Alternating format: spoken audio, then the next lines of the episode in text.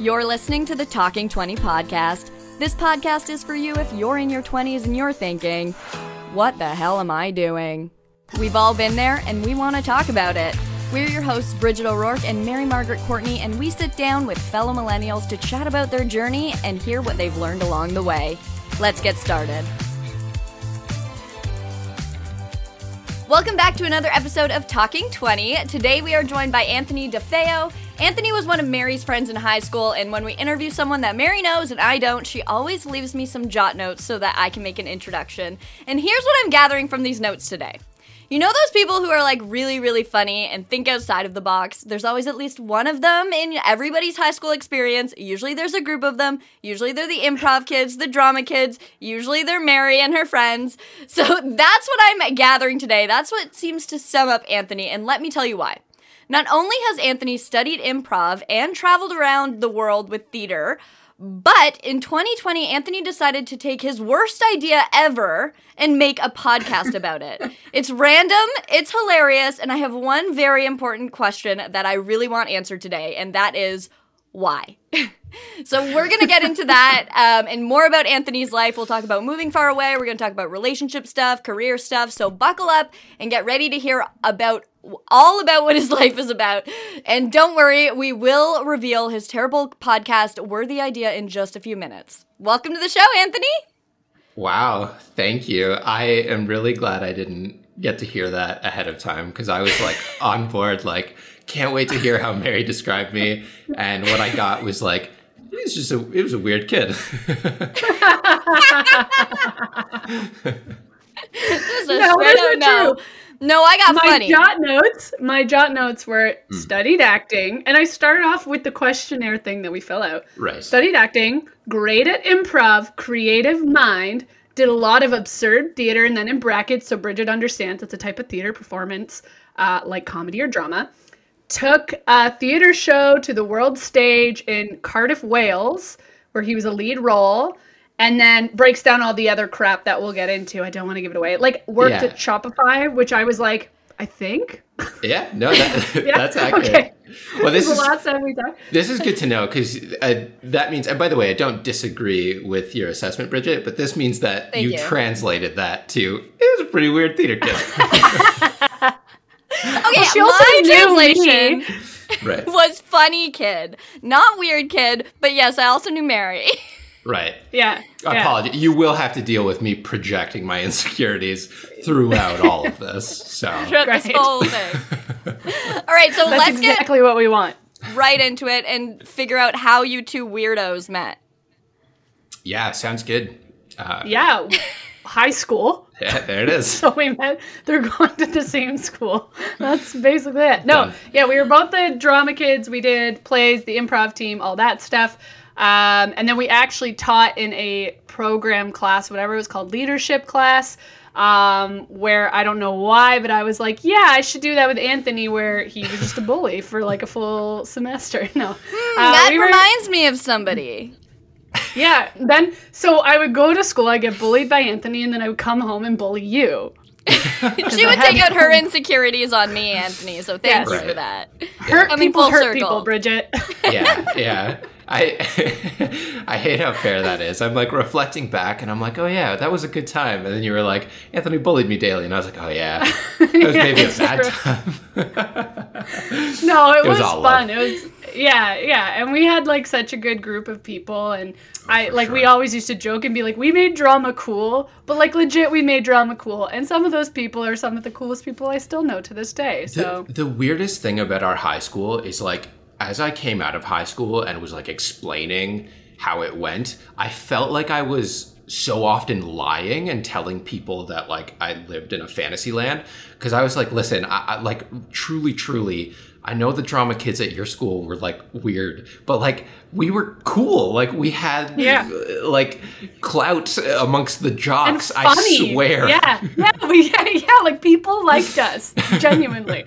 I still tell some of the story. Like some my my favorite jokes is you and John Travaglio are obviously still besties. Mm-hmm. Yeah. Yes. So one of my favorite stories is still when they put computers in the drama room, and often lots of groups of people like to hang out in that room.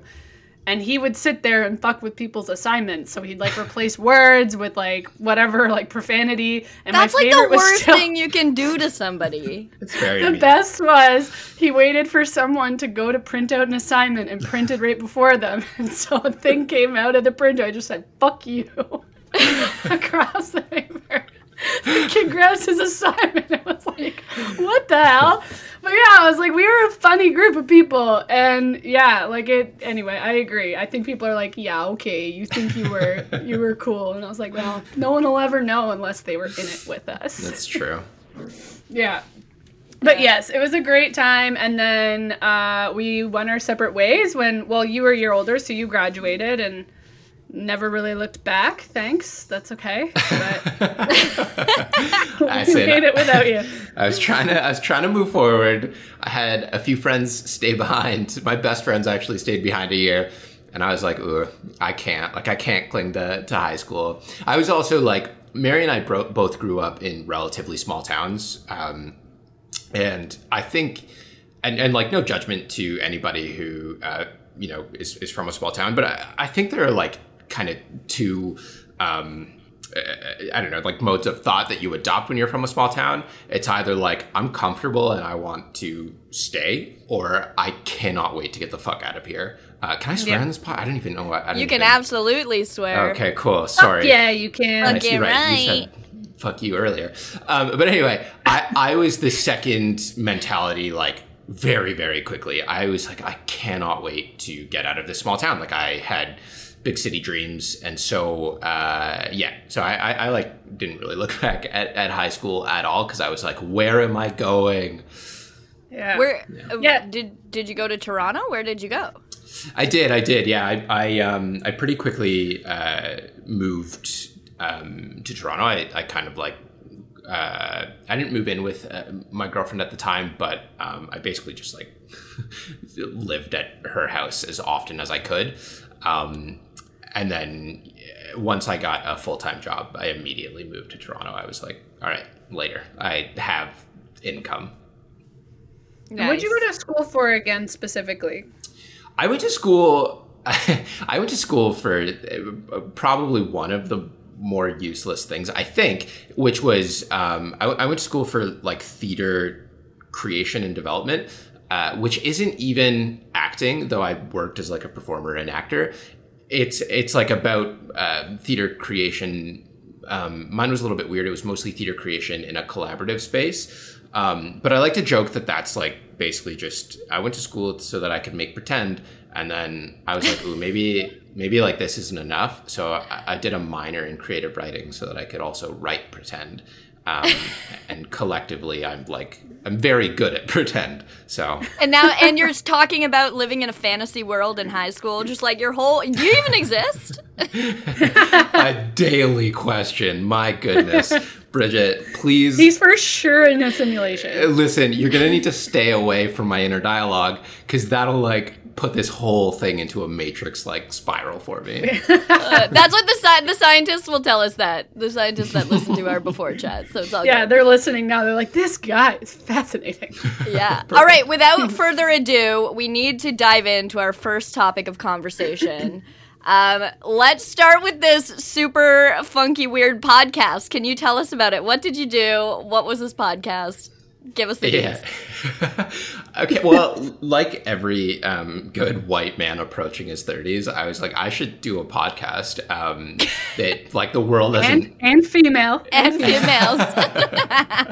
I honestly, I feel like it's a disproportionately male um, endeavor. So That like, is that I- is true. I'm glad to hear that that you two are, uh, you know, going on strong.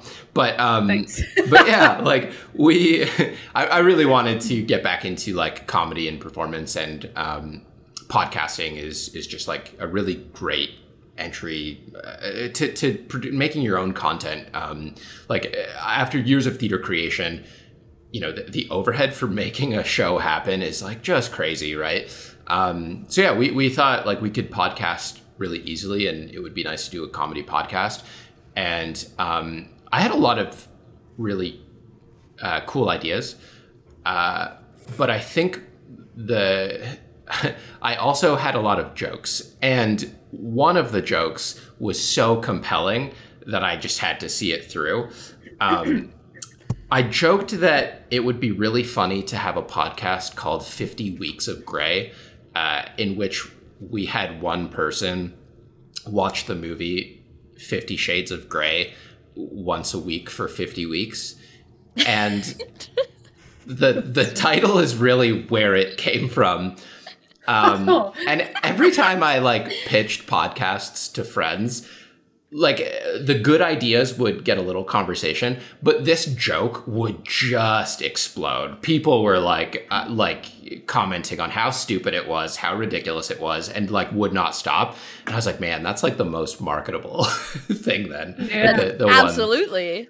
yeah, and so um, yeah, it, like the the problem was that I like in I could not convince anyone else to do this. Like, there's there's no one that I hate or love enough to put through watching that movie that many times. So this was like a I'll have to do it myself kind of thing, and yeah, and, and we did. You really suffer for your art. I Yeah. listen. I I commit. That's that Yeah. was lesson one. What's fantastic about that story is that most people who create a podcast is because they're like high sitting on their couch and go we should create a podcast about that. But they never actually do it. So i was like oh this must have been just like uh, uh, like anthony hanging out with some people and they were like no i'm gonna do it. No i'm gonna do it and then you being you was like no but i've said i'm gonna do it so now i actually have to do it so the fact that you've been like i am actively trying to pitch a podcast i found the one it's super like to me i'm like this is just not efficient time like this is a time not well spent but the fact that you're like no we're gonna do it and uh, let's go that I I like really commit. Uh, good idea or bad. If I say I'm going to do something, I'm going to do it. And I think that the the crazy thing about watching any movie, honestly, this frequently and like with that pace, is that you hit a point of no return, and it's like shockingly early. Like if you watched this movie 10 times, okay, you've spent 10 weeks where you've sacrificed two hours of your time. I'm just like, man, am I really gonna throw it away even at this point? And then you hit 25 and you're like, okay, now like it would be stupid to quit, right? Um, so yeah, I the the discipline is mainly shame based. So like what did you talk about on it? Like how how can you come up with different topics of conversation every week? Uh, yeah, well, okay, there's a few ways. One was um, like I am. I'm just like uh, joyously naive and easily enthusiastic. And so, like, even like, you know, 15 weeks in, I was like, hey, you know what I just realized about this scene in the movie? And like, I can, I can talk about those things forever. Um, just because it's like, I'm really, really enthused by really stupid things. But after a while, we really had to start digging and like anything, anything became relevant content. And like we started chasing ridiculous threads. There's one episode where I just came to the table with every unhinged conspiracy theory that I had, digging into the pieces of the plot that absolutely weren't there. Like, is Anna's mom, uh, Anna is one of the main characters, is her mom actually murdering her ex husbands? Why does she have three? Let's dig into that. Uh, there was another episode where um, I actually found a uh, a replica uh, or an, an AI program that is free and it lets you like have like an AI friend. Uh, it's, it's honestly pretty interesting. But I was like, what if we just spend the episode training it to be Christian Grey? Like, can we make this uh, AI program Oh want to be a dominant? It is, uh, and then like halfway through, I realized that I'm just like live sexting a robot with my friends. But like, there's a lot of content that can be dug out. is that interesting to listen to I don't know. I still don't know. I've listened back to it. The more you listen to the podcast, though, I think the more clearly unhinged uh, I got. Um, and like, the, the- like I started. There's a whole notebook of my notes because I took notes like every week, and my notes even start like just getting ridiculous. Like I start uh, you know, like 40 something weeks in, I'm like, oh, by the way, the IT guy in that one scene, his name is Andrew. It's like, why the fuck does any of that matter? It doesn't. But on week 45, any bit of content, like any bit of new information that you can pull out of a movie is significant. Yeah, did you try to find like discrepancies and like continuity issues? I did. Like yeah, yeah. I tried to find uh, any sort of plot hole. Um, like my favorite, my favorite one is like I think this was like thirty something weeks in. I realized the the, um, the movie starts uh, or pretty early in the movie. There's like an interview scene between Anna and Christian, the main characters, and uh, Anna loses her pencil and then Christian gives her a pencil and like it's like a totally suggestive thing because she keeps like biting on the pencil and he finds that hot it's ridiculous but um at no point in the entire scene like she stalls the interview because she lost her pencil and then proceeds to never write anything down because she came with a recorder. And I just think it's so ridiculous that they like made it a thing and then she didn't write like even the date, like nothing. She didn't use it at all, other than to just chew on it endlessly. Um, so, like, yeah, like you, I only found like really, really tiny, minor things that I think only matter to a person who's watched it twenty plus times. Um, but yes, I did. Had you seen it before starting this podcast? Uh, only once, a long time ago. I used to work at a movie theater, and so I actually worked when it came out.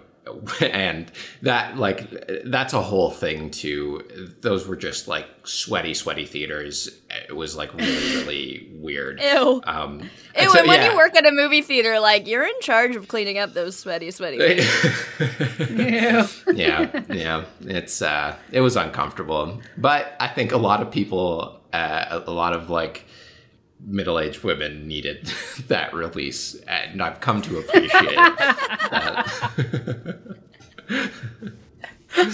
so will, will you ever watch it again uh, you could not pay me. I mean, you could, but like you'd have to pay me a lot. like, I did not make enough off like content that you could pay me. But um, the funny thing was, we were like, listen, if this goes viral, I, I only ever watched until the last few weeks. I only ever watched the first movie, and um, uh, we were like, if this ever goes viral, we have to do the sequel, right? And just like we have we have three seasons of this potentially. Oh my! God. We God. could even start doing unrelated movies like Liam Neeson's The Grey, and and just see how that goes. Um, but we uh, like is that I, the I, one where they get eaten by wolves? Or something? Yeah, I've actually never seen it, so it would be interesting to me. But Sorry. he fights wolves. Spoiler alert. gets eaten by wolves. gets eaten by wolves. Big spoiler. But yeah, I you would have to pay me a lot of money to ever watch that movie again. I I still like the soundtrack, which has a lot of like pop songs. If they ever come on a random Spotify playlist, if I am within earshot, I will one leave or two just scream to please, please change it. Sometimes Netflix likes to recommend Fifty Shades. It's like you've watched this fifty times. It knows. I, yeah. think you want it again. and when you hover over it and it starts playing the preview, uh, there have been times where my fiance has just like left it on because she's like texting and trying to find what she wants to watch and I have like yelled, I'm like, please move it, anything, I will die. That's how I feel about the musical Grease. mm, yeah, that's really. I oh, I love, I love. Oh Grease. yeah. You know, if you did uh, Grey's Anatomy, you have like 17 years of content there. I that's a really good point. Yeah. I think we can change it from 50 weeks to just like 10 years of gray. Like there is so much content. Uh, and then he like... went insane. I, so, I think it okay, so, would be okay because yeah. it's progressive. You know what I mean? The the biggest problem was that I was watching the worst movie. The there's a, a really great concept that defines as well. Um, I saw it. I, I, apologize to the content creator, um, but they called it like the the valley of uh, mediocrity, and it's like the the it's it's not bad enough to be like funny and it's not mm-hmm. good enough to be good. It's just so middling that like it's kind of mind numbing. And that describes this movie really well. And like, yeah, at a certain point, you're you're just like, this is just this isn't good, but like, it, it's just not good in a boring way. Yeah, it's not good enough to be interesting. It's just literally middle ground blah. Yeah, exactly. I don't know how, like, I watch new stuff and my ADD brain's like, I can't focus on this one movie I've never seen before. Like, I don't know how every week you sit down and you're like, I'm going to watch this. Yeah, did I'd you be like, I know nap? what happens here. I'm going to, yeah, I'm going to have a nap, going to go to the bathroom, make some dinner.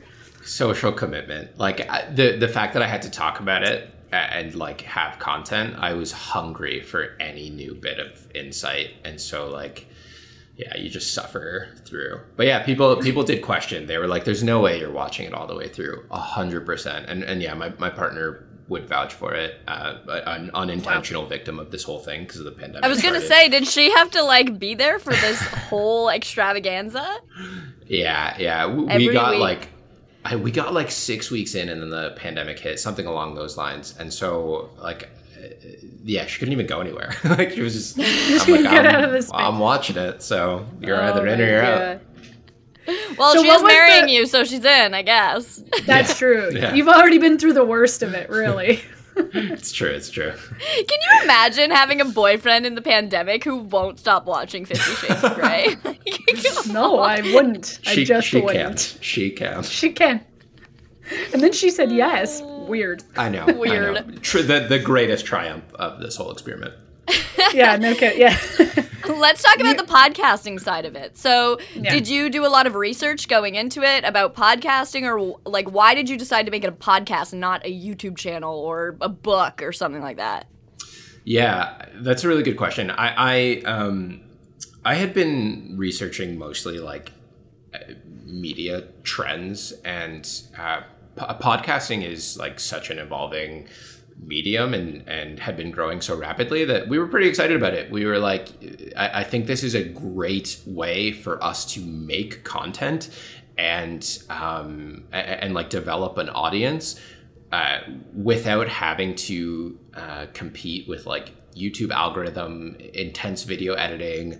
Um, yeah, I mean, this was never going to be a live thing. Um, and so we, uh, we're, we're, yeah, podcasting just made a ton of sense for us. I think an, another thing is we didn't really plan on this uh, blowing up, and it, it uh, didn't really. We had like a modest following and a, a really awesome, loyal fan base, but um, we wanted to uh, just commit. And so the structure of this actually really worked for us as like creatives. I made it with a, a few of my friends who were also like in the theater and performance scene. And for us like this concept of we're gonna make a, a, a piece of art that like lasts 50 weeks.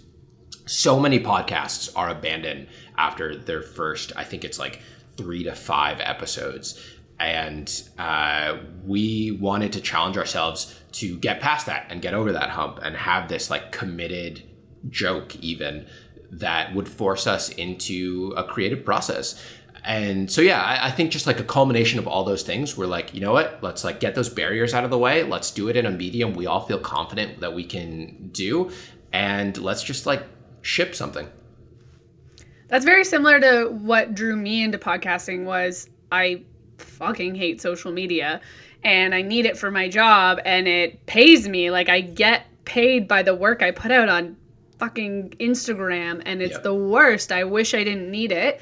But in learning more about podcasting, I thought the same thing where I was like it is it isn't even remotely as big as I think it's going to get. I think it's going, you know, the amount of money that's going into it is a little insane. So when we started doing ours, I thought, you know, this is a great way to understand a new marketing tool from the baseline. I mean, it's been out there for a while, but yeah, like both Bridget and I being in marketing, we were like, this is definitely something you need to understand and be able to uh, work as it grows and see. And like, we wouldn't have predicted a year ago we you know be doing what we're doing and have the experience that we have and all that jazz but um it's super cool that you guys had that angle where it was like okay this is something as artists that we should understand and play with Yeah, definitely. Yeah, that, that resonates a ton. I think what we realized too, though, was I, I also I, I- work. Uh, my real job is also in marketing, and so um,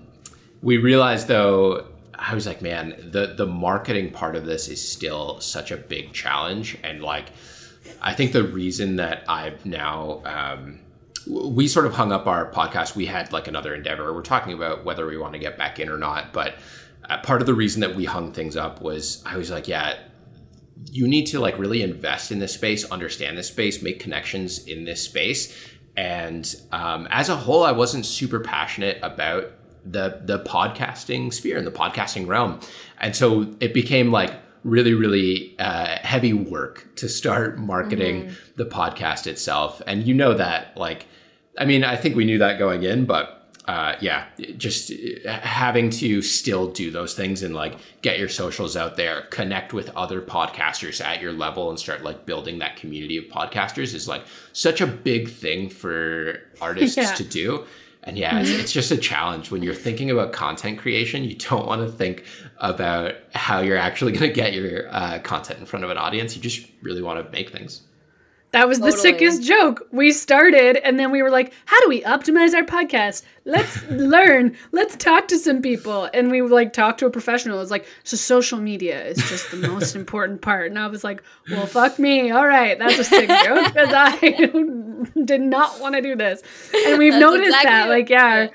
Our social media is like very intentional, and sometimes I want to throw my phone at a wall. Yeah. Yeah, a hundred percent. I know. It's really funny too because like in the advent of uh, TikTok, I think um, like how you market yourself has really, really changed too.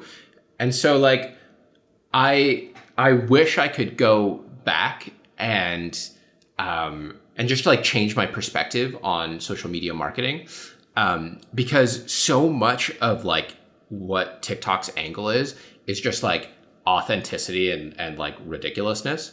And I feel like they would have really loved the idea for our podcast. It's I was gonna just, say, yeah. Oh yeah. It's but all of our marketing was so polished, and that was the wrong angle for TikTok.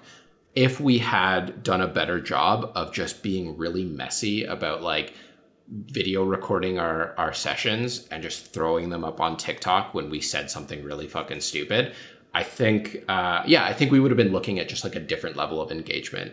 Um, yeah. Not that that's like completely off the table, even though it's done, but uh, but yeah, like it would have been, uh, it, it would have helped us just like enjoy what we were doing instead of trying to create these like polished Instagram posts.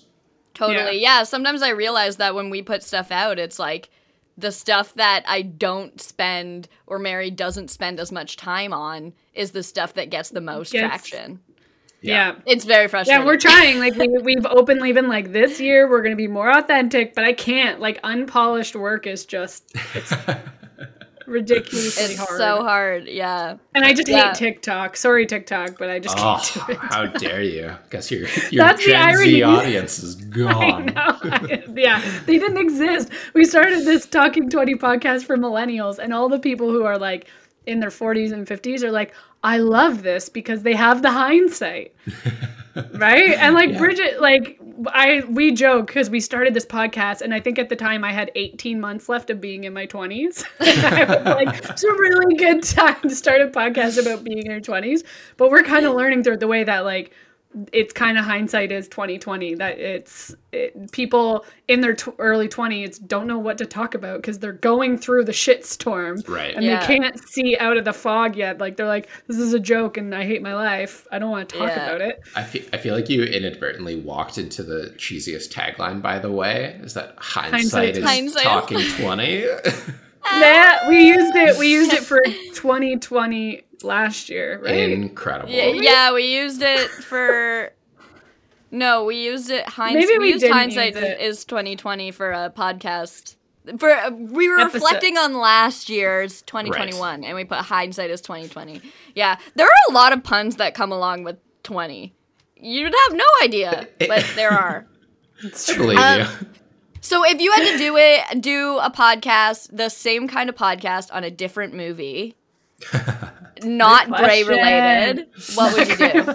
a different color. Yeah, yeah. I mean, definitely 50 First Dates. I feel like uh, perfect. It just fits the format really, really oh, well. Oh, that is a good one. You've thought about this before. Uh, no, I was just thinking of the first movie with 50 in the title so that I didn't have to work. Why does too it have to be 50? Like, do like It's the 10 year. things I do 10 things I hate about you, and then it's 10 weeks. Like how Well- to lose a guy in 10 days. This is Hey! our 10, 10 day long shindig. this is our Patreon series, right? Where you can get exclusive. I'm going to do it in 10 days. 10 things I hate. How to lose a guy in 10 days in 10 days. And yeah, that's that's how Okay. you you get more content out of them. it's just More brilliant. content. He's got the That's whole the thing TikTok figured account. out. That's the TikTok. I like I like that you call it brilliant when I'm just like, oh, this movie has a number in it, and that'll be days or weeks. But again, that's what happens to us. We joke, like we put stuff out and people are like, wow, you guys just really have your shit together. And we're like, we made that up seven minutes ago because we knew we needed to do something. And then we quickly made up something that we didn't like and we put it out and you all love it. We spend weeks deciding on something and like, you know, okay, how should we do this? Making different decisions, trying to strategize, and it gets nothing. So Yeah, no, br- I- brilliance, I think, is is in the like, just keep it moving.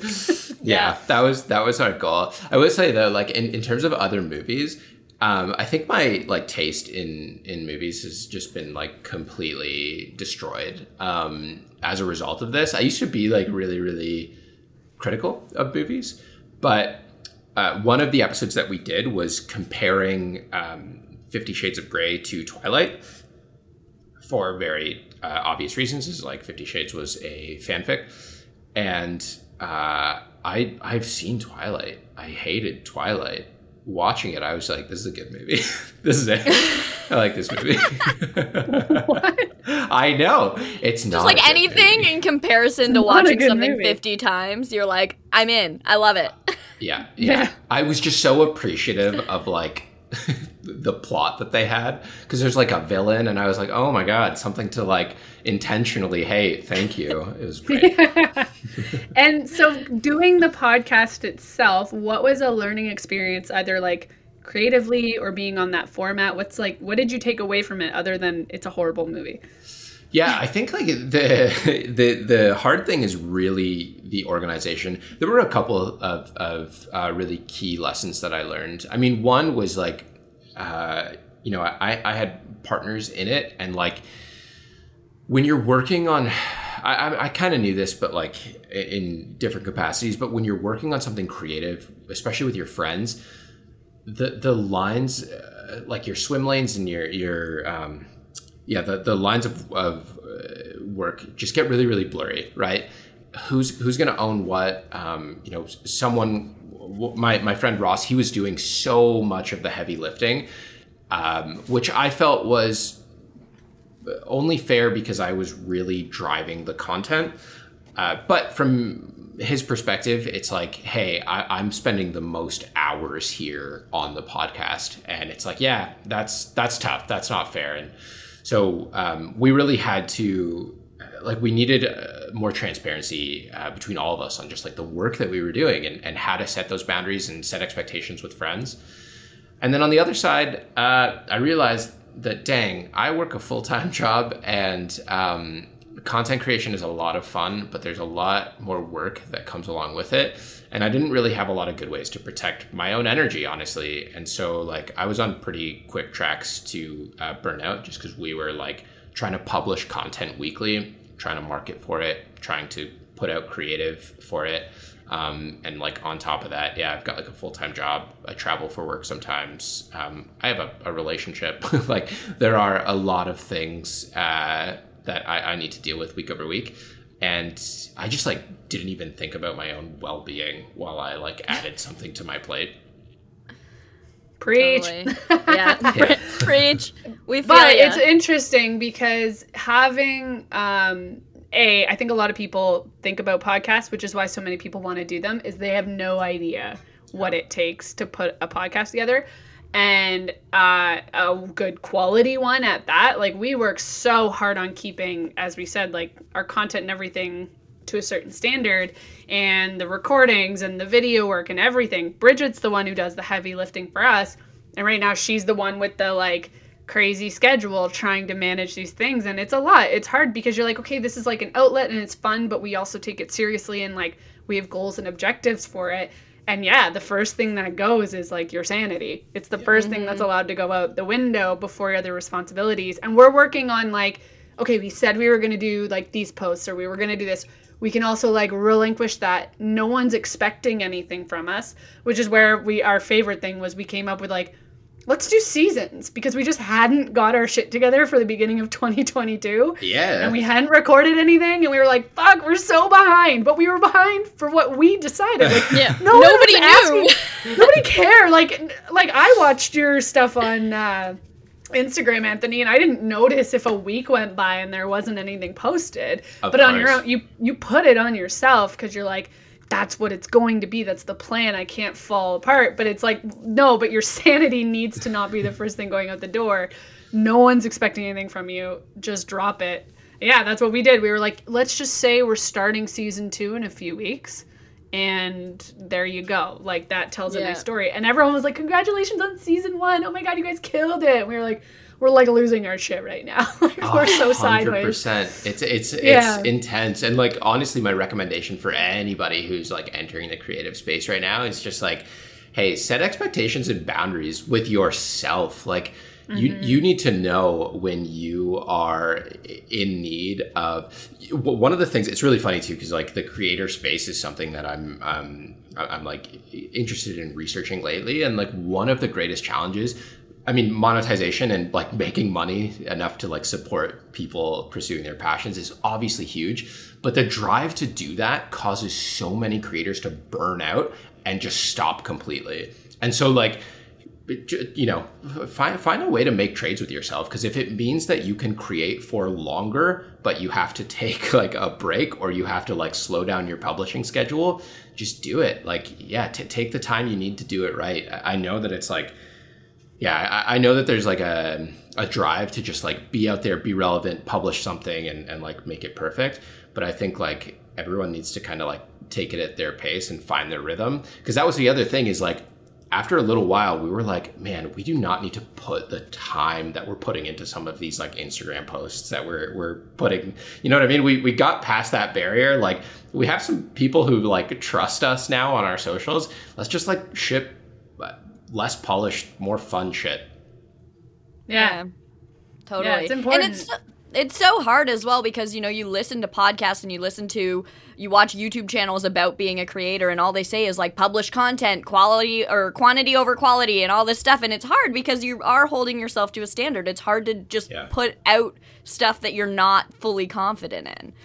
Well, And you're the leads you product. So yeah. it does feel like if people don't like it, I'm not being liked. Like there is always that inherent, which was like my least favorite part of being an artist and walking. Like a big reason I quit the theater world was because I hated auditions because I was like, this is stupid.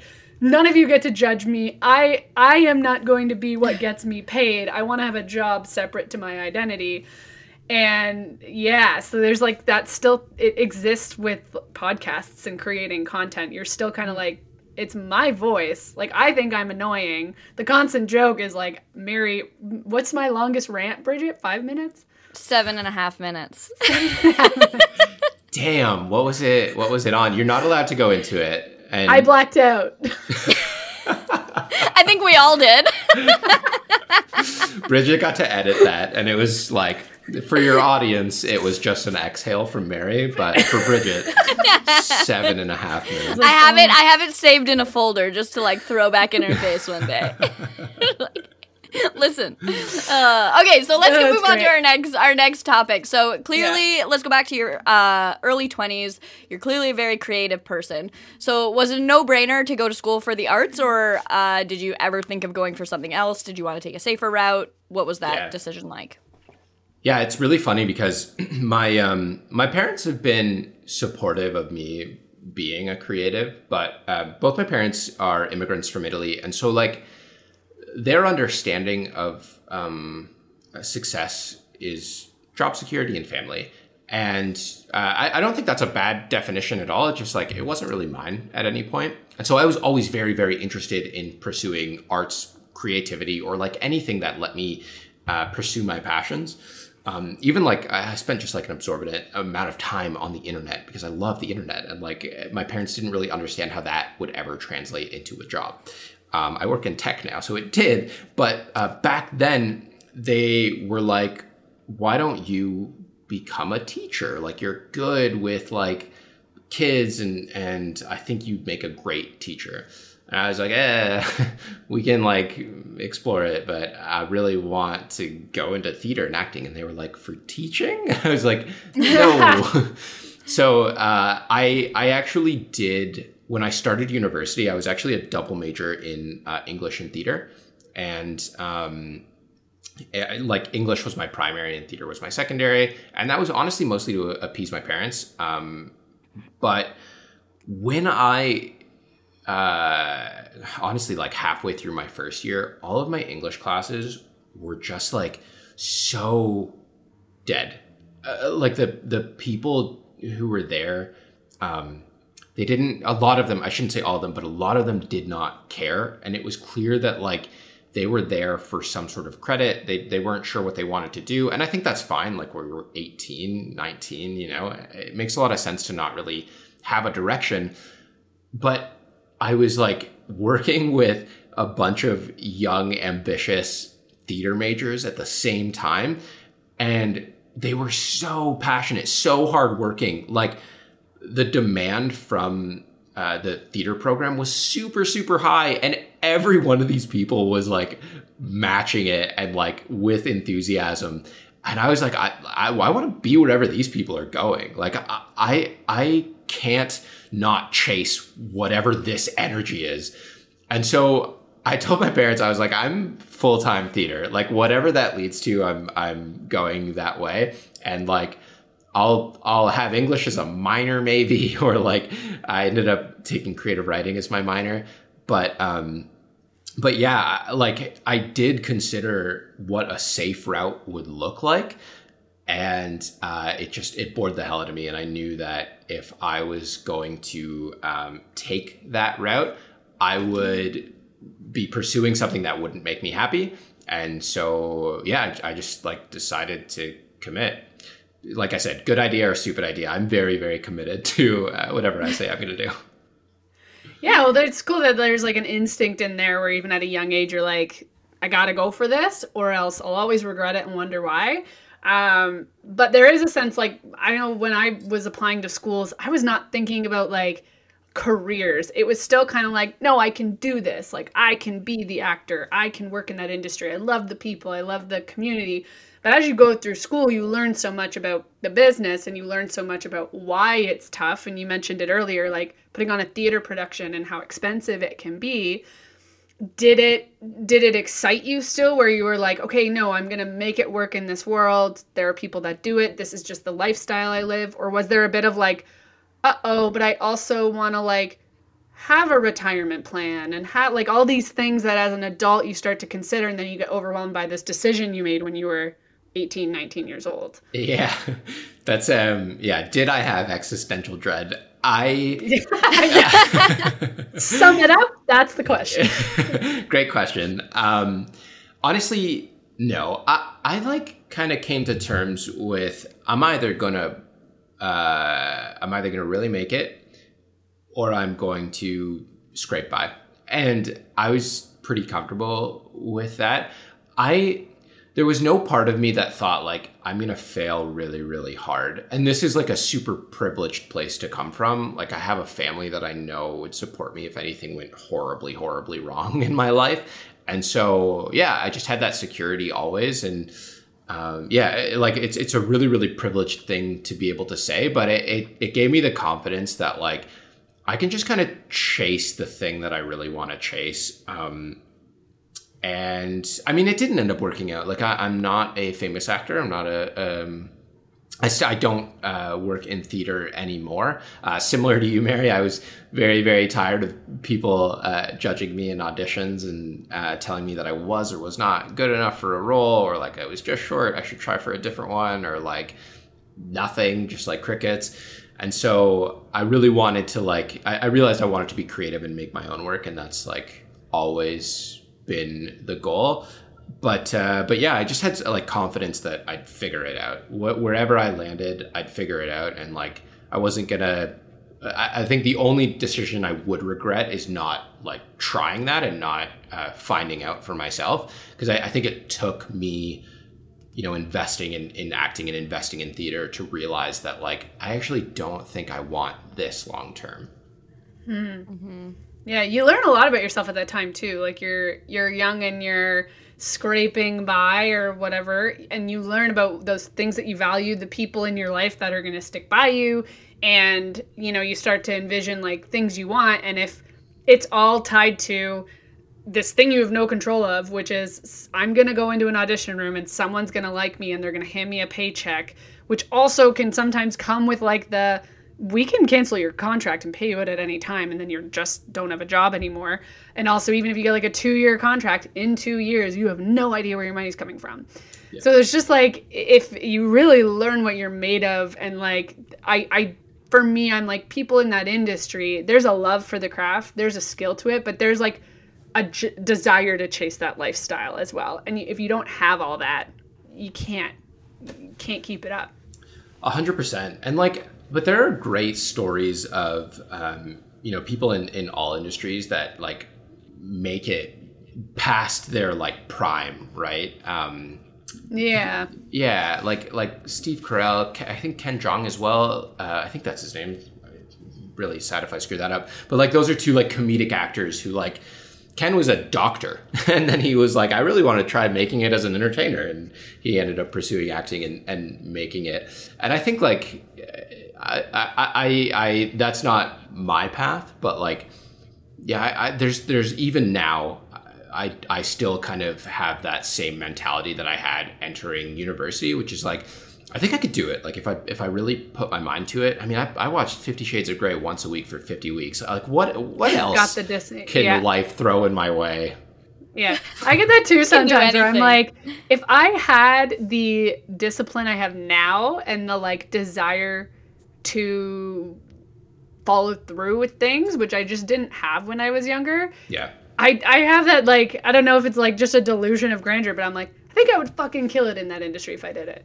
But Yeah. I like my house with my mortgage, so I'm not gonna do that. yeah, I know, and, and super fair, it's super reasonable, and uh, why people like us quickly hit to burnout by taking on more than one Yeah. thing at a time. yes. Totally. Yeah. So you mentioned earlier that uh, you know you you wanted to get the fuck out of wherever you were living in this small town. So Yeah. was it a huge culture shock moving to Toronto? I also moved from a small town. I moved from Orangeville to Toronto, and I found it just like I had. I didn't know how to get around anywhere. I didn't know how to do anything. it was like just this crazy new world opened up. How did you feel moving? Before you answer, I'd like to correct that Anthony used to call Orangeville bumfuck nowhere That's true. in high school. That's true. He thought that we were so far away, which like now is not that far. I know, Yeah. I know. It's hilarious. I it, like, yeah, legitimately throwing stone from a glass house. Like I Yeah. lived in, I, I lived what twenty minutes away from you. Yeah. Yeah. Well, and everyone, I'd invite people over, and Anthony would be like, "I'm not coming. Sure, in bumfuck nowhere. It's just Orangeville. It's Orangeville. I don't know. Honestly, I just didn't want to come to anything. more at this point. It's fair. It's fine. I get it. no. Anyway, so go on. hilarious story about this. Like, uh, when I got to university and started getting invited out to Toronto things, I literally had a conversation with my parents where I was mad at them for sheltering me. I was like, I don't, I don't know how to ride the fucking subway. Like, it's everyone's like, what do you mean it's a straight line? And I'm like, "Uh, but there's a two lines and it's a U, and I don't understand how to go back and forth. And it's like so What is north and south? Yeah, like it's the easiest subway line, and I think back and I'm like, oh my god, that's so ridiculous. Even the buses, like everything about it is so so easy. But I was, uh, yeah, I was like really intimidated by my spaces. I, um, I was like scared of everybody, and I didn't. I, I like couldn't be left alone. Like I needed to travel with a friend because I was like, I would have friends who were like, just meet me The at buddy system. yeah, they were like, meet me at this coffee shop on, you know, Bloor and whatever. And I'd be like, oh, I don't know. You come get me. yeah. Could you meet me at the station and then we could maybe oh walk Oh my together? god. It was so, so embarrassing. So, yes, I definitely had that kind of culture shock. And at this point, we didn't have like GPS and stuff like that. Like we couldn't just pull. I mean, No, we I did, a little bit, but it wasn't super reliable. I appreciate you trying to let me off the hook, but I had a phone. I had every tool. Bridget talks about moving. She went to Ryerson, and she talks about the first time she like, what did you? Where did you go? You went downtown from your. Yeah, I Right? walked from my residence, which was at Yonge and my residence, which was like a three minute walk from Yonge and Dundas subway station, and I walked to Yonge and Dundas subway station. And I was like, "Oh my god, I did it! I can't believe I made it! That's huge. I'm proud of you. It was huge. Thank you, thank you. It Oh was a big God, milestone for me. Oh, that's fantastic.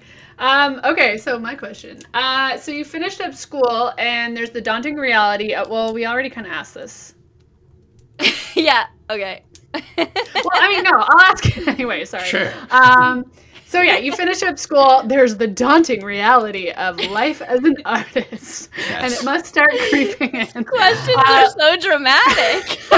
literally was just like this just spewed out of my brain earlier today. Um, but yeah, you have this daunting. Okay, rewind. I'm gonna improv it. Okay, so we get to our final years of school, and it's always stressful because now it's like now this is serious. Your safety net's gone. School's gone. There's no grade left Yeah. to do. Um, unless you go back into the school system. Yeah, But- There's no grades left to do. Whew. Terrifying. and yeah but there is like you're like okay now i gotta like go do this thing that i've been setting out to do and when you're in school and you go back to see like family members people ask the question what are you doing? And you're like well i'm studying this and when i graduate i'm going to do this and da and then the reality hits and it's like now go do that thing. What was your game plan? Were you like all right actor world was what was your in your head at that time? I had, uh, yeah, I had a like minimal game plan. I was like, yeah, I'll kind of figure it out. I I, um, I was working part time at a movie theater. I was uh, managing there. I was a, a long termer there, and um, the the one nice thing I had was immediately leaving university. Uh, we actually took one of our university shows that we had created. And we were selected for the World Stage Design Festival. I think this was in 2013, um, which was being held in Cardiff, Wales. And this was like huge, huge, huge for us because they, um, we, we kind of had a, a bit of an in, which helped, but they they choose like a, a few reps from around the world, and we were um, uh, we, we sort of submitted this uh, physical theater show. It's like a very dancey piece, and our premise was like you know we really worked on body as design and uh, so we were all in on getting the show overseas immediately after school and then once we got it overseas we're like okay well now we have to bring it back this is a show that performed on an international stage this is huge uh, so I got to cling to that for a couple years after university, where I was like, "Well, we're we're taking our international show back, and we're trying to make it happen locally, and we're trying to get that funded." And so, yeah, I could I could say that you know I was working um, as an actor in that capacity. I was also just like doing a couple short films um, and things like that. And so when people asked, uh, that was really what I was pursuing was like, how do I you are a working actor I was a working actor and you're in the biz trying to figure out how to make it full time. Uh, I also like co-ran the theater company that we um, we had this this uh, show on, and so we were trying to figure out how do we make this like a sustainable thing where we're like constantly putting on shows and getting enough income to uh, pay ourselves, which was like obviously the the biggest challenge. So yeah, immediately out of university was not a big deal, but hilariously, and this is like a real thing, and I I um, shame my mom for it every time at our graduation ceremony, um, my, my parents like obviously drove me and my dad generously like immediately this is like 10 minutes after the ceremony's done my dad's like i'll go get the car so we're like sitting down waiting and my mom's like so what's next i hope you don't think you can coast and i was like mom i graduated 10 minutes ago if you could just chill for like i don't know a week that would be solid yeah, could I like have a nap maybe and then we'll talk about it? That's amazing. That's fantastic. So, okay, on a ah. side note, that was that the show where you had to get like crazy fit and you were on like a super strict regiment. I I remember Yeah. we we connected at this point and we hadn't talked for a while, but you were telling me about a show where you had to get like crazy in shape. Yeah, we, we were we were doing like our abstract, you know, avant-garde theater thing and we were making a show that was just kind of like trying to um, trying to visualize toxic masculinity in, in like um, a, a way that would help like hit, hit people uh, just a little bit different like uh, trying to communicate how the like mindset of toxic masculinity can affect and shape young men. And so the way we did that was we we made a show that was like physically challenging on the performers. And the um, the objective was for every night's performance to really like put the performers to their literal physical limit. And so you know we worked with a personal trainer and and we had all these like really intense physical movements that would exhaust us um, and yeah we, we had to train like really really hard for it because like we had to make it to the end of the show um, but just barely. And it was really interesting too because like the more we did the show the more in shape we got and You're the fine, easier yeah. the show was. And we realized that in our first run. And so what we had to do was actually like make a show that was bigger than us and like stronger than us. And um yeah it was it was really really uh it was a really interesting time but w- we had to uh show like a, a lot of discipline to to make that happen So like what kind of movements were this? Can you explain what you mean by like what what did you have to do in the show? Yeah, we um like basically any the, the whole thing was a sort of you, when I say physical theater, you can imagine it as like kind of an interpretive dance piece, but we took like um we we made sure every one of our movements was difficult. So if we were trying to tell a story, like there was one um there was probably my favorite scene is we uh, did this one scene where um, you know the boys were playing keep away from one of the ones that they felt was weaker with a, a, a ball, which was really an orange, which was a weird metaphor. But we're gonna breeze past that. And uh, in order, in, instead of just like throwing it around, uh, we did what are called like tiger rolls.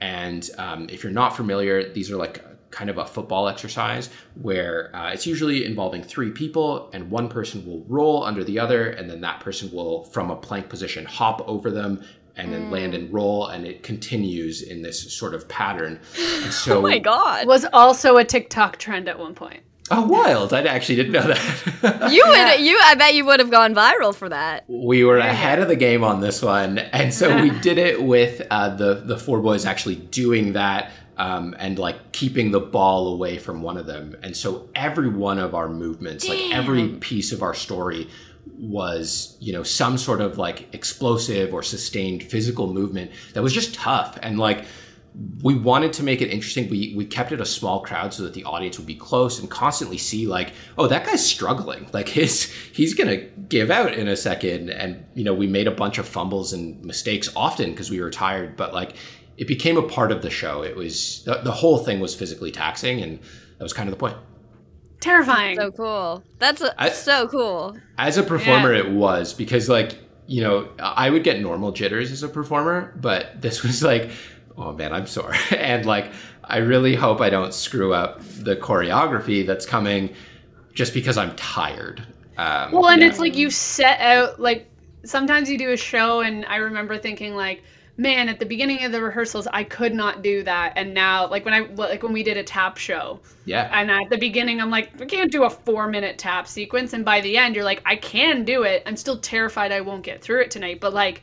The goal is to get there and know that you can succeed so that in front of an audience you're not failing on your face. So the fact that you guys put that roadblock, like, no, but the goal is to not feel safe or like I'm gonna succeed is like my worst nightmare. it was it was a big challenge. It was constantly scary, and like on top of that, we were acting like we were trying to portray characters who you know weren't necessarily ourselves. And yeah, when you are like physically exhausted, uh, but mentally exhausted just generally, but like physically, you're so tired, and you're like, okay, this is the scene where I die, and like I need to then like you know my my partner is going to. Uh, uh, really regret what he has to do, and, and it's like there's all this that you have to communicate uh, to each other, and you're like, yeah, but I can't breathe. Like I'm so fucking tired. yeah, it was a lot of fun though. And, and That's like, wild. That's wild. That's so That's cool. Cool. So I'm gonna move us along, Mayor. I think we answered most of these questions. I'm gonna move us along to our next point. Um, Our next talking point. So Anthony, we asked you about your peaks and valleys. So obviously this um, uh, show was one of your peaks, and going to school Yeah. was one of your peaks. But you also have a valley that's a very common experience for people in their 20s, but we actually haven't talked about it on this show yet. Um, so you mentioned in, did he mention this in the survey Yep. there? So you mentioned in the survey that uh, you were cheated on by your then girlfriend in your 20s. Are you willing to talk about that? yeah, definitely. Sweet. Okay. Mayor, take Yeah. it away. yeah, well, yeah. So, I and uh, Anthony and I have- are friends from the past, but I didn't know this until I read the questions. Yeah. So, um, I'm learning about it too. But yeah, so ha- walk us through how you found out this was happening, where you were at in life at the time. Yeah, this was really interesting and like it, it um it was so I was in a relationship of uh, a long-term relationship too of uh, 8 years and um you know, I, I think like we kind of met um in our first year, yeah, in our first year of university. And like we uh, had such a strong bond and and um it's really really interesting because I don't think there was like a point where we were um, where we were like it, it, it, wasn't like we were like fighting or anything. We were like our same selves, and um, yeah, she she ended up uh, like making some some new friends, and um, my ex was a very very like bubbly and flirty person in general. And after eight years though like the, the trust is super super high. And so like i never had a problem with that uh, i tend to be like really unintentionally flirty i think like mary from like the day we met that was like a, a Thousand thing that- percent. yeah, yeah. And honestly, for me though, it's like 99% oblivion and just like enthusiasm. I'm just like a, a puppy. And um, It's like a mix of flirt with charisma, so the lines. that's generous. That's very generous, but thank you. but yeah, I think like both of us were like generally pretty flirty people. And so we both just had like a ton of trust in each other. Um, but it was interesting because like um, uh, she, she had met a friend and um, the interactions that they had with this person, they just like something didn't feel the same. You know, it, it like it felt just different enough that uh, I remember thinking, "This is weird." Like I feel, I feel like a little bit of jealousy, and um, I remember confronting them about it and like you know I I've never been the controlling type so like encouraged her to hang out with with this person um whenever they wanted. Uh, I've never been like a, a super jealous type. And so um but I, I remember uh, letting her know. I was like listen I, I just like want to lay it out there because like I feel like you have feelings for this person that are more than friendship and like I just want to let you know that I'm feeling uncomfortable and like um, I'm sure I didn't sound as like perfectly uh, reasonable as Controlled. I do here. yeah, yeah. But uh, but yeah, I sort of like set that expectation, and I was like, I just want to like check in with you, and she assured me that there was nothing there, and I was like, okay, cool. Then like you know that that's all there is to this story. The lingering feelings like kind of remained for me, but um, one day they they went out together. They like took a drive.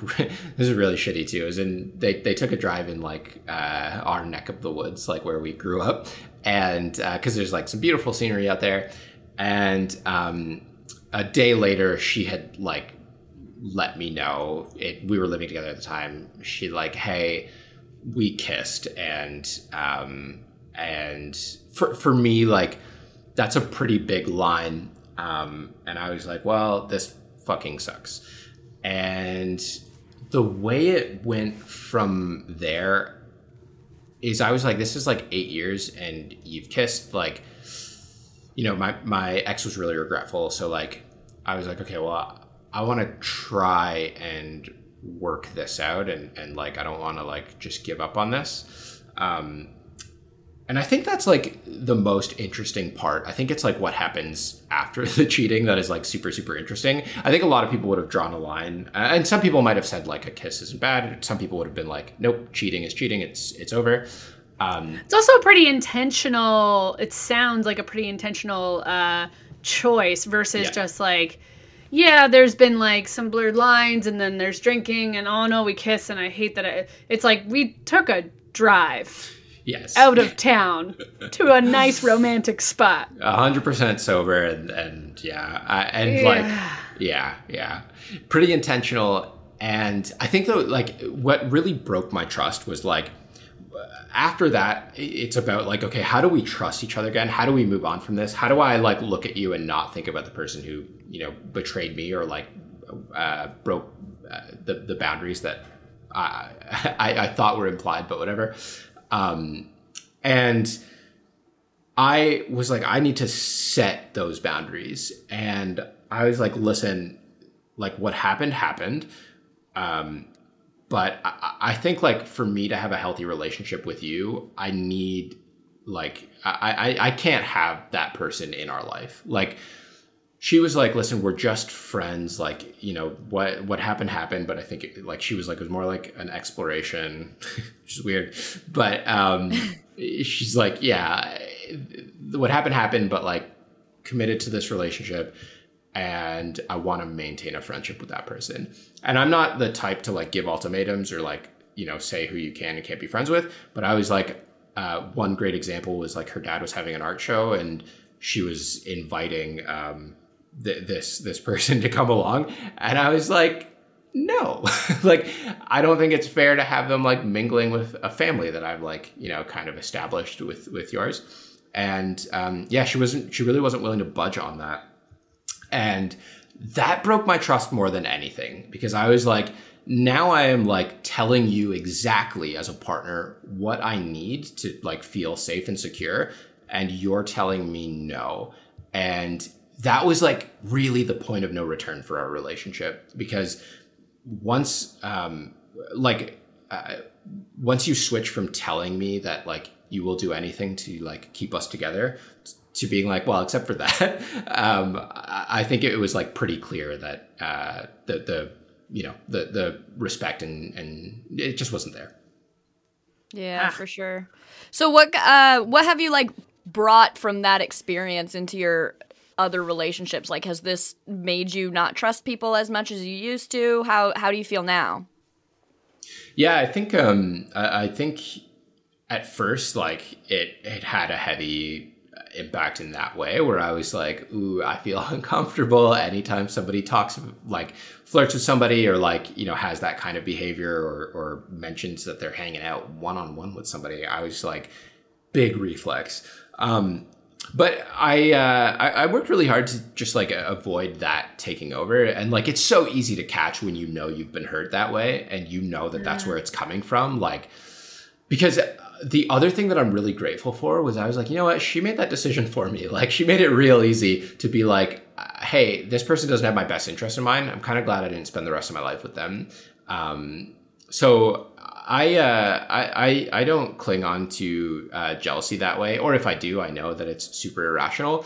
The thing for me was actually like, I think that was like the first time in my life where I had set clear boundaries with somebody, which is so crazy. I've so consistently considered myself like a peacemaker and like the uh, you know uh, middle child who is like just trying to mediate and yeah. and and for the first time i was like no this is what i need and there's like this is this is it like i'm telling you how i feel and what i need and that has been super super impactful for me um yeah So okay, so I have a few questions. First one being, so as soon as you guys break up, that's eight years. You must have had like a lot of mutual friends and like this whole life together. What are the repercussions of deciding to end that? And you know, obviously you're angry and there must be some like leftover resentment of some kind. So what is like the aftermath as soon as you're like, okay, I'm out? Yeah, the um so it was really interesting because the uh like my closest friends were like, yeah, like we support you 100%. But our our friends that we had made really mutually um, were awkward to navigate. And so the ones that I like really cared about, I um, I messaged when it was relevant, like just you know not not about this, but like reached out and made sure that they were cool. And um, it was really really encouraging to see that they were actually like all super supportive.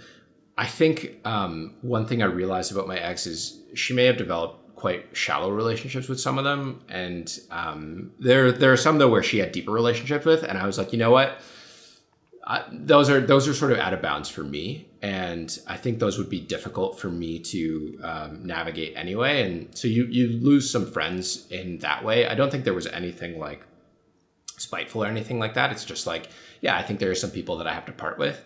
Uh, but for the most part, like the ones that we had as like truly, truly uh, mutual friends with both of us, I think they're comfortable to navigate it. Um, and I also told her, I was like, listen, I, am it's not my place. And now I'm saying it on podcast, but I was like, it's not my place to tell them what you did. Like, I will, I, I, you tell them like, that's, that's, you can control your story. You tell it however you want. Um, I'm not interested in like petty revenge or anything like that. And it's been quite a few years, so I feel more comfortable saying it now. But like, yeah, that's crazy big of you because like a lot of people, yeah. you're just in instinct mode, right? Like you're you're not i feel like when people get so hurt or they feel a lack of trust you get like a distortion of reality a little bit so you say things that you don't mean you yeah. might you know change the narrative on some stories that used to be positive and all of a sudden it's negative because you're mad at that person so the fact that you came out of that and you were like I'm going to give you space to like be the villain in your own story or not. That's not up to me.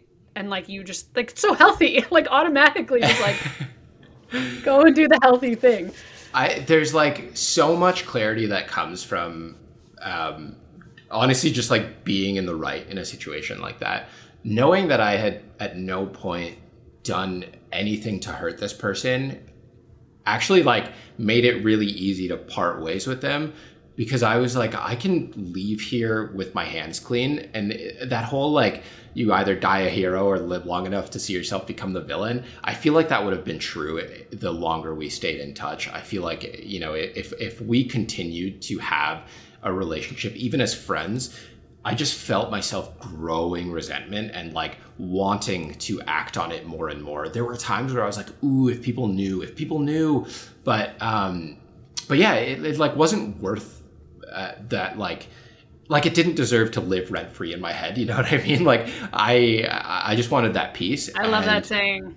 Yeah, like yeah. and so yeah, being able to just walk away and be like, you tell it, you you can own that to them. Lie if you want to, but like, uh, yeah, I, am I'm, I'm just going to uh, point them your way. Yeah. Yeah. That's so. So obviously, it's hard to like see through the fog when you're in it. So, what kind of um, advice would you offer for somebody who's going through a similar situation? Yeah, I, I, I think I think you've nailed it though, Bridget. Like, it's really hard to see through the fog when you're in it, and so like, I think you need to give yourself space.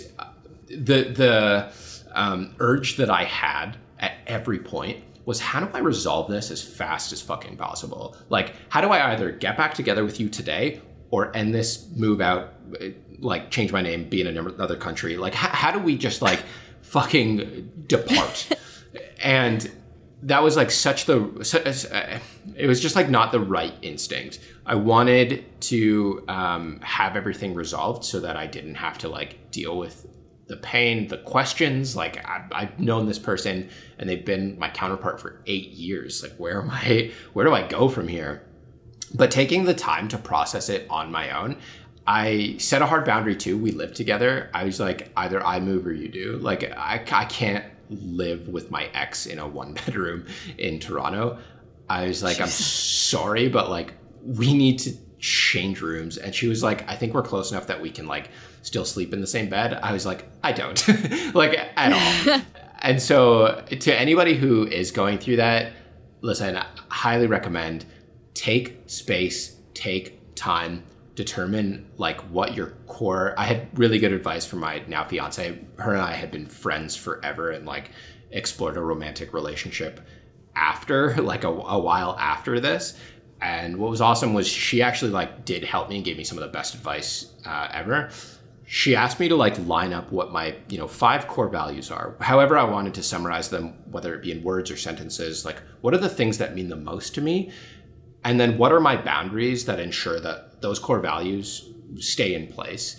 And when i did that it was like man i'm putting way too much uh, of my focus on this person who hurt me and not enough on like what i actually want or like you know how, how to protect myself for like anyone who uh, is like a I don't know a sports person, there's like a really great quote that I like.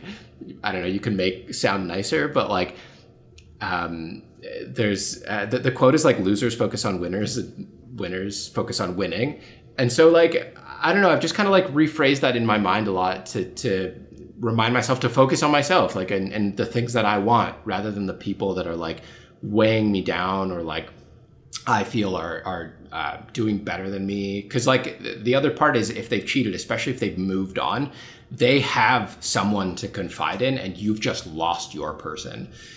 And so yeah, it, it's just like do what you need to do to focus on yourself and figure out exactly what you want. And I promise you, promise you, if you stay true to those things, that you will come out feeling a lot better. But it's not an immediate thing. It is going to take that time.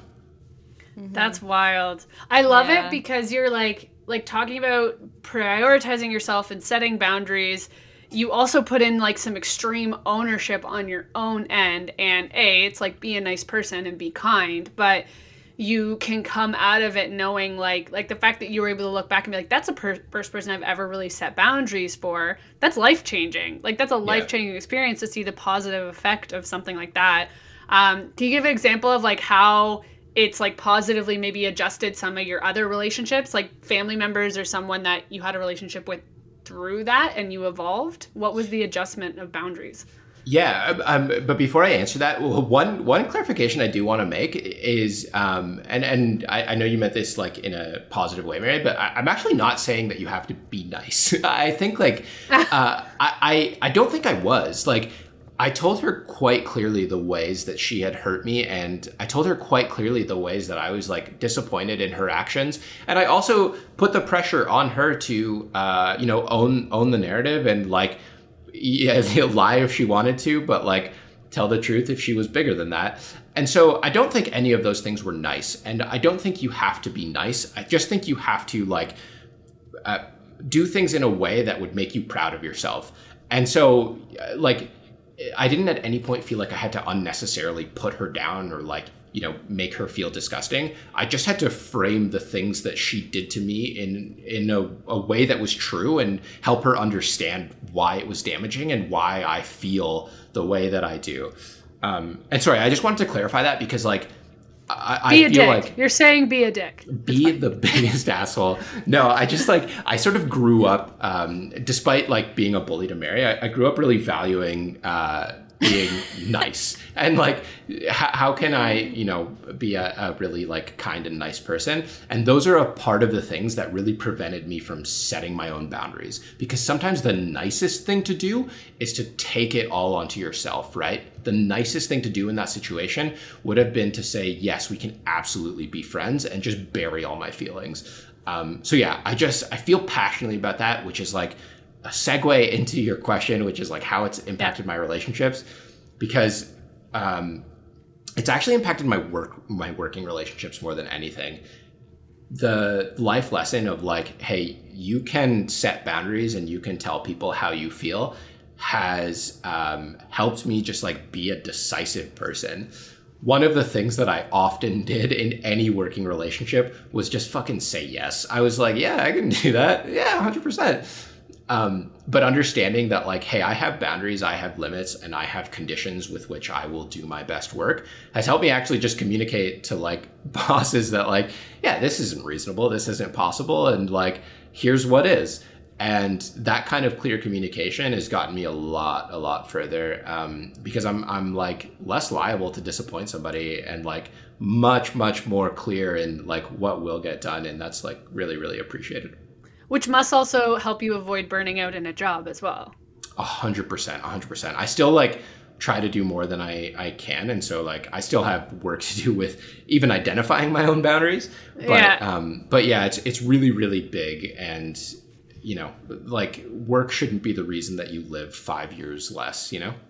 Yeah. Yeah, Yeah. 1000%. That's that. wicked. So then uh, let's move on to our final question. We ask this question for uh, like on every interview. So if you had any advice for your 20 year old self or for 20 year olds today, what would it be? Oh man. Okay. You're gonna start a podcast, and I'm gonna need you to.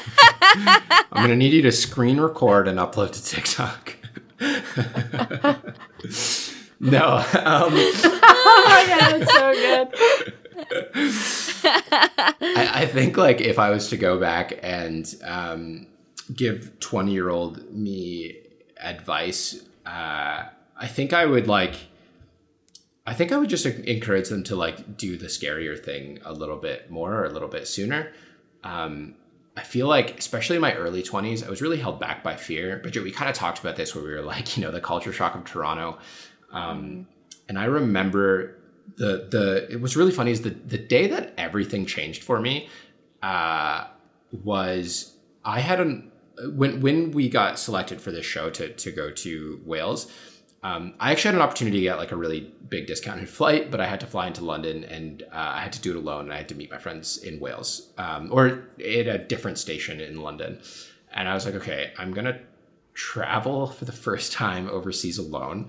I'm going to uh, jump on the subway in London. I'm going to jump on a, a tram in London uh, to a different station, and I'm going to meet my friends at a spot at a time. And I was so fucking scared. Um, but I remember like telling myself that the alternative was that I don't go. Like this was the only way that I could afford it, and so the alternative was that I don't go, and that was crazy to me. And uh, I, and I'm not even kidding because I'm such a child and we haven't talked about this, but like I thought about some of my like favorite cartoon heroes, like superheroes and like anime heroes, and I was like, man, every one of their stories is about like overcoming fear and adversity, and I was like. I like grew up understanding this. And so I really just like pushed myself to just be like, if it's scary, like you can handle it. People do this all the time. Like this isn't even like the the hardest thing anybody has ever done.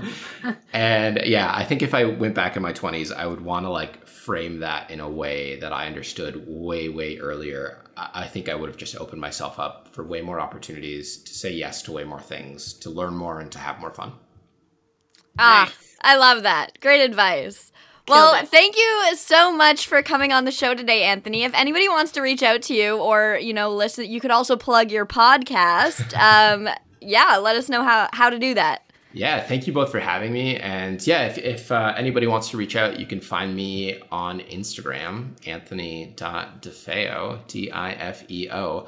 Uh, or you can. Oh my gosh, to- do you ever sing that to the bingo song? T I F T O. I'm not gonna lie, I have never thought of that. I like Really? legitimately. Uh, wow, that's gonna haunt me a little Yeah, bit. Yeah, you're never sure. gonna get that out of your head. That's gonna live rent free in your head. Ugh, I hate it. I hate it. I hate it. Um, and if you if if you want to hate something, you can listen to me uh, descend into madness on Spotify or anywhere you get your podcast. Fifty Weeks of Grey. It's a ridiculous time.